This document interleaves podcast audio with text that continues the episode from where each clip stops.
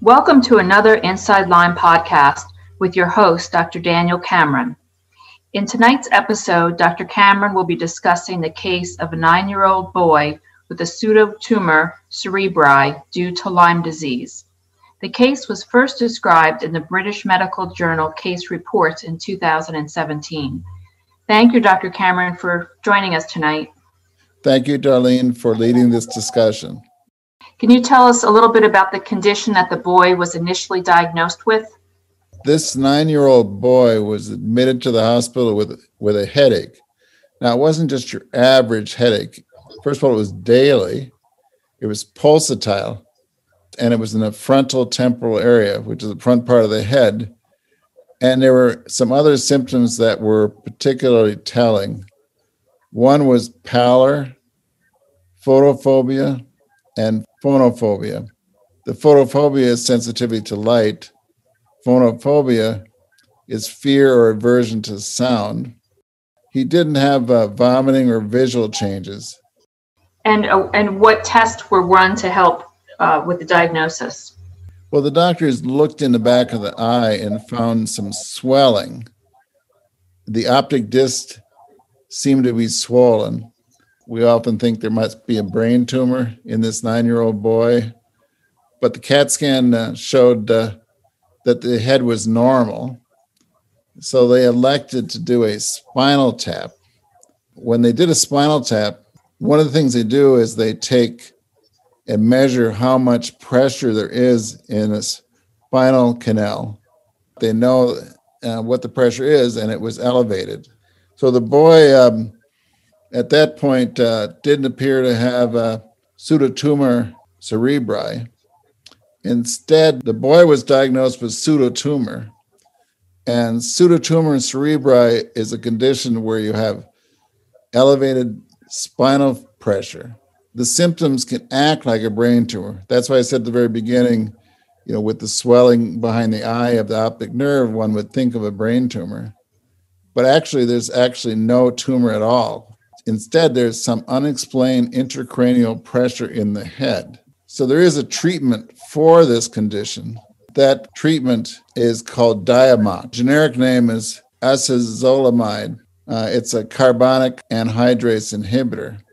And so that's usually given for this kind of condition. Typically, what are the causes for this condition? I don't think anybody really knows the cause of pseudotumor cerebri there's always um, uncertainty um, where it comes from. This so this young boy was um, tested for various bacterial and viral infections, and all those tests were negative. Yeah, there's a variety of other uh, causes of um, this kind of a problem, so you don't always find anything.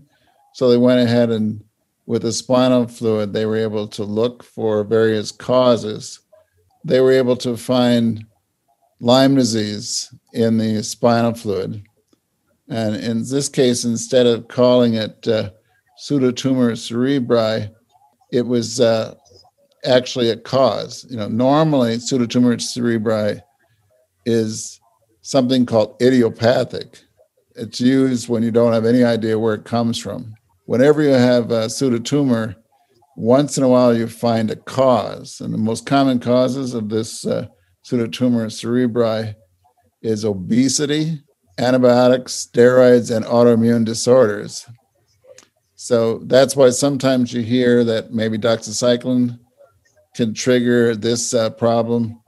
Uh, maybe uh, there's some kind of autoimmune disorder. But in this case, they went further and they were able to identify Lyme disease in the spinal fluid. So instead of calling idiopathic, pseudotumor cerebri, it was secondary to Lyme disease. And what was the, the treatment plan at that point? The uh, boy was treated with 21 days of intravenous ceftriaxone. This is a type of uh, treatment that crosses the blood brain barrier. And with this neurologic presentation, they were able to um, take care of this uh, child's uh, problem. I should mention that in addition to the spinal tap, he lived in Portugal.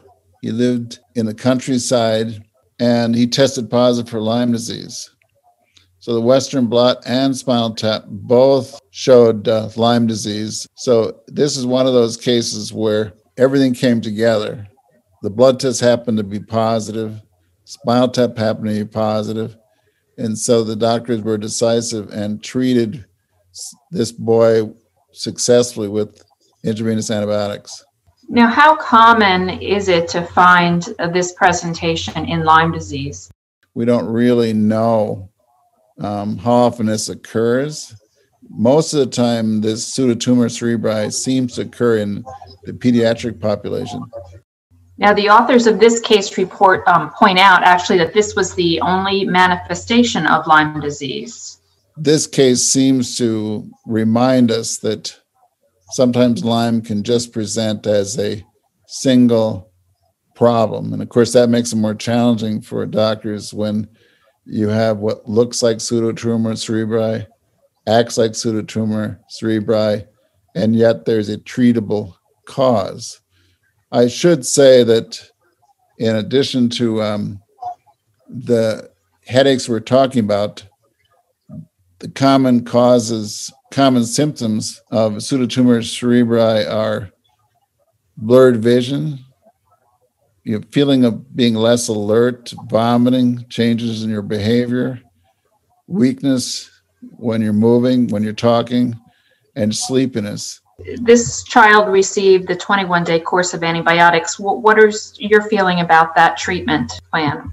Well, I'm assuming this is early Lyme from the description. Even though the child had a few days of headaches, this is early and it's more likely that three weeks of antibiotics will be successful.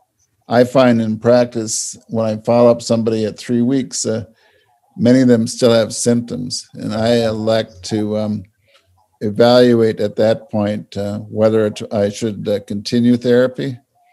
I also make sure that they see a neurologist again to make sure there's not another cause of this pseudotumor cerebri. Now, the authors point out that the um, the patient had a follow up at nine months and was completely asymptomatic. So the, the treatment appeared to to work in this case. Yes. What do the authors conclude in this case? They pointed out how important it is to look for an infectious cause. And they stressed that Lyme disease should be investigated in children with this type of central nervous system disease, even in non endemic areas. I agree with the authors how important it is to look for causes because if one uses Diamox, you know, that treats the symptoms, it tries to reduce the pressure in the cerebral spinal fluid, but it has so many side effects, including severe liver disease, cirrhosis, kidney problems, electrolyte problems, it's always satisfying when one finds a treatable cause. And and so um, i'm glad the authors shared uh, a success story. Well thank you once again dr cameron for talking to us and discussing as always these important cases. We look forward to the next inside Lyme podcast. okay don't forget to subscribe to inside Lyme Podcasts and ring the bell